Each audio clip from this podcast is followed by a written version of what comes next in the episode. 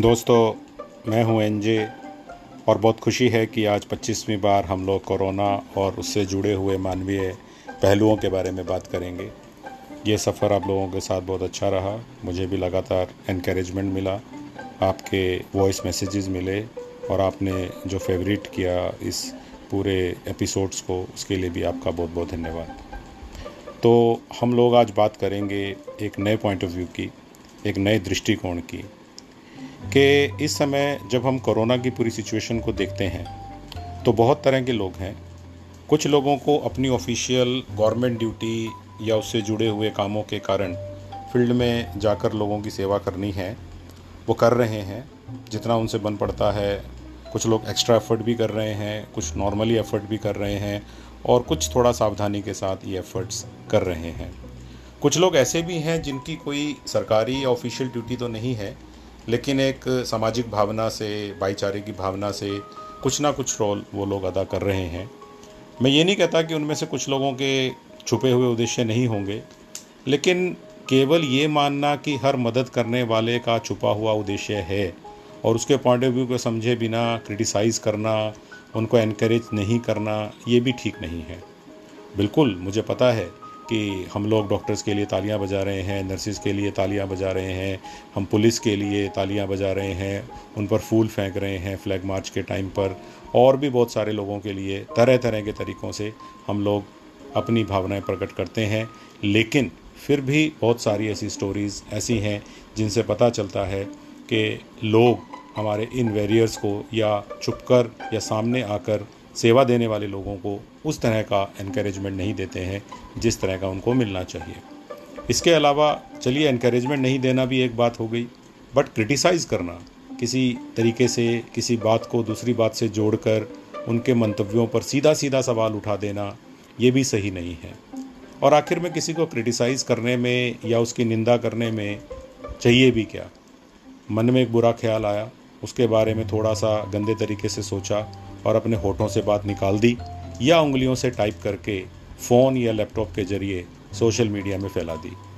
मेरी तो आप लोगों से यही गुजारिश है, आग्रह है कि अगर हम पॉजिटिव खुद नहीं कर पा रहे हैं, हम अपने घर में सिक्योरिटीड या अकेला महसूस कर रहे हैं तो हम ऐसी सिचुएशन में कम से कम बाहर निकल कर रिस्क लेकर लोगों की मदद करने वालों को क्रिटिसाइज़ नहीं करें। और अगर आप उन लोगों में से हैं जिनको इस तरह का ट्रीटमेंट झेलना पड़ रहा है, यानी कि जिस तरह के लोगों की मैं इस समय एडवोकेसी कर रहा हूँ तो आपके लिए मैं एक किस्सा सुनाना चाहता हूँ।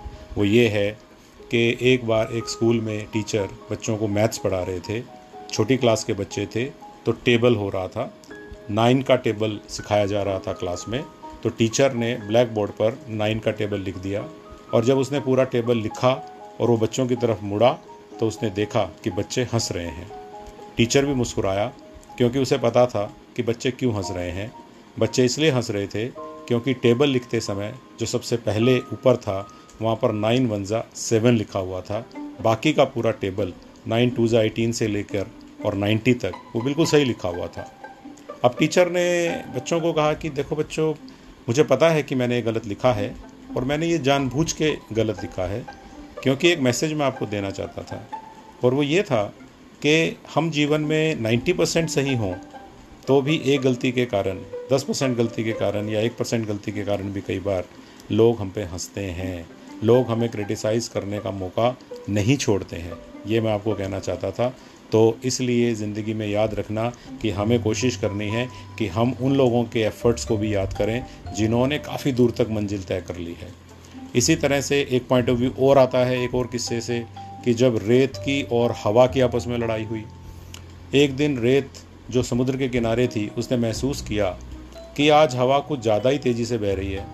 तो उसने पूछा कि, बहन, आज इतनी नाराज़ क्यों हो? तो हवा ने कहा कि, देख रेत, लोग तेरे पे बैठते हैं, तुझ पे वॉक करते हैं, तुझ पे रेत के किले बनाते हैं, तुझे बड़ा अप्रिशिएट करते हैं, और मुझे वो नोट ही नहीं करते, क्योंकि मैं दिखती नहीं हूँ। तो रेत को बड़ा अजीब भी लगा। फिर उसने मुस्कुराते हुए जवाब दिया कि, बहन, तुम्हें मेरा यहाँ लेटे रहना, लोगों का मुझ पर चलना तो दिख रहा है, लेकिन तुम्हें ये नहीं दिख रहा है कि बहुत सारी चीज़ें ऐसी भी तो हैं जो मैं नहीं कर पाती हूँ।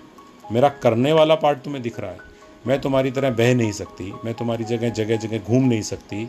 और अगर बहना ही है तो इतनी तेज़ बहो कि मुझ पूरी को ले जाके किसी अच्छे सुंदर पहाड़ पे डाल दो, किसी नदी के किनारे डाल दो। तो दोस्तों, मैं केवल यही कहना चाहता हूँ कि पॉइंट ऑफ़ व्यू हमारे अलग अलग सोचने के हो सकते हैं, लेकिन मकसद सबका अगर अच्छा है तो उसको थोड़ा सा अपने पर्सनल अंदर की जेलसी के साथ कंबाइन करते हुए गलत वे में प्रस्तुत नहीं करें। एनकरेज करें परफॉर्म करें, नहीं तो एनकरेज तो करें। थैंक यू वेरी मच जय हिंद